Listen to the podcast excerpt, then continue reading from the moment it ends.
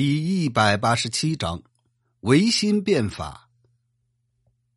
光绪二十三年，潘李二人全都病故了，徐桐失去了一个主力，于是就去结交刚毅、荣禄等人。刚毅跟翁同龢原本没有什么夙愿，只不过刚毅这一辈子对满族、汉族分得十分明确，他有十二字秘诀。就是汉人强，满人亡；汉人皮，满人肥。不管是什么汉人，他全都反对。徐桐是汉人，又怎么可能跟他关系好呢？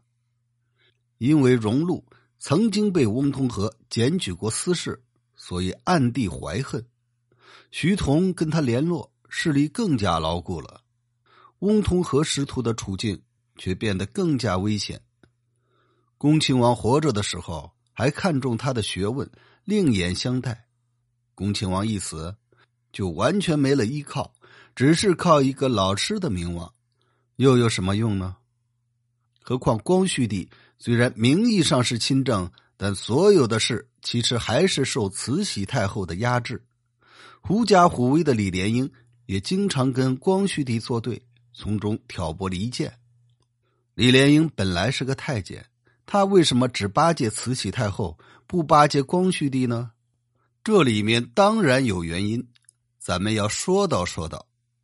李莲英有一个妹妹，长得不错，人也很聪明，也认识几个字。李莲英得宠，就把妹妹也带进了宫里。慈禧太后见她年纪不大，聪明伶俐，也非常称赞。她在宫里几个月后。慈禧太后的脾气、性格、一举一动、一颦一笑都被他揣摩清楚了，更加全力讨好。慈禧太后对她的宠爱比李莲英还要厉害，经常叫她为大姑娘。每天吃饭的时候，也让她坐在旁边跟着一块儿吃。就连慈禧太后自己的亲妹妹都没混上这样的待遇。慈禧太后六十岁生日的时候。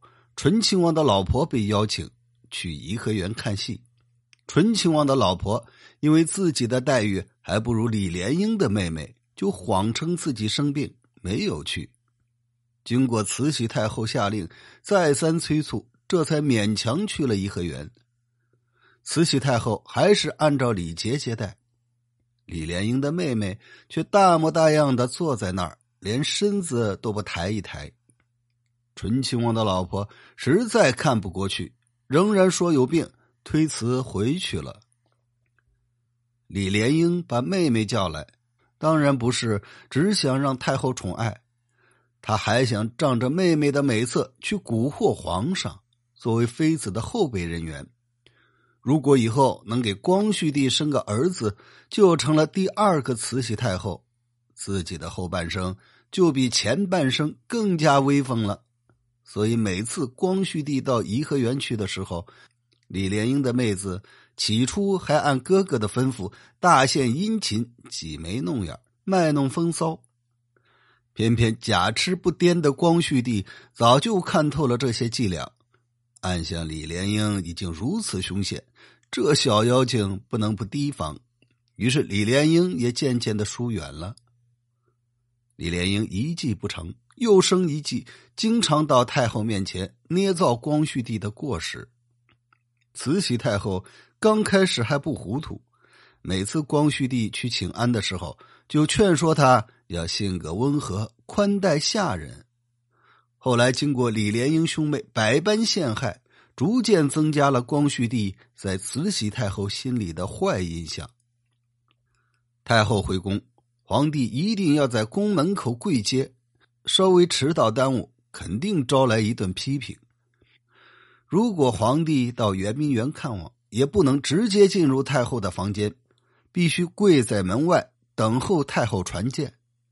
李莲英又立了一条新规定，就是无论皇亲国戚，要想觐见太后，就要先奉上门包，也就是红包，连皇上也不例外。外面还以为皇上多么尊贵。谁知道光绪帝还要受这等窝囊气？长期以来，他对李莲英的这种愤怒就变成了仇恨。他本来想跟别人诉说一下，排解一下心里的苦闷，但周围都是太后的心腹，连他的皇后都是太后的密探，替太后监督皇上。只有老师翁同龢一向和他来往密切，还能好好聊一会儿。翁同龢一看光绪帝这么苦大仇深，就给他推荐了一个人才，这人就是康有为。这时，康有为担任工部主事，他关心国家大事，喜欢谈论变法，但因为自己的官职太小，说的话没有分量，没有人信服他的言论。只有翁同龢看到了他的光辉，于是光绪帝特别召见，跟他畅谈。康有为每说一句话，光绪帝就点一点头，谈了很久才退出。自从清朝开国以来，皇帝召见这么个小官还真是从来没有过的事情。康有为非常感激，接连上了好几份报告，都是直陈利弊，畅所欲言。光绪帝本来就有意变法，经过他多次申请，决定采用。于是就在光绪二十四年四月，接连下了命令，废除八股文，建设新学堂，裁掉多余的官员，改革选拔制度，开设经济学科，又下了一道决心变法的命令，说道：“多年以来，中外的官员都讲求变法自强，近来我所下的几道命令。”如建设新学堂、开设经济学科、裁掉多余的官员、改革选拔制度，这都是经过深思熟虑、慎重思考的。经过商议，我决定实施。只是社会风气还没有大开，人们的评论也莫衷一是。有的人坚持旧制度，希望循规蹈矩，一定要摒弃新法，只是在那说空话，对国家的兴亡发达一点用都没有。请大家想一想，国家已经到了这个地步，如果用这些没有经过训练的士兵、有限的军饷、没有学问的官员、没有技术的工人，难道真能抵挡得了敌人吗？我一直觉得国家的主意不坚定，政策就很难进行下去，也会产生很多问题，肯定会导致门户纷争、水火不相容，结果像宋朝和明朝一样。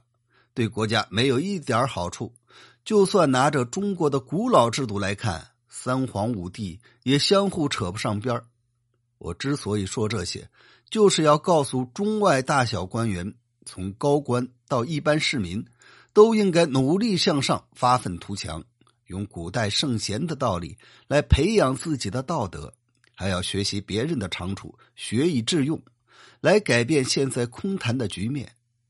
专心致志，精益求精，千万不要只是学一点皮毛，一定要化无用为有用，变成对国家和人民有用的人才。京师大学堂已经被几个地方所提倡，更应该首先举办。特命令军机大臣、总理各国事务的大臣们一起办理。所有翰林院的各级官员、各个地方的侍卫、官员子弟等都可以来学习。争取能人才辈出，共同度过现在的难关，千万不要因循守旧，辜负了我的希望啊！感谢收听，请您订阅支持老绿。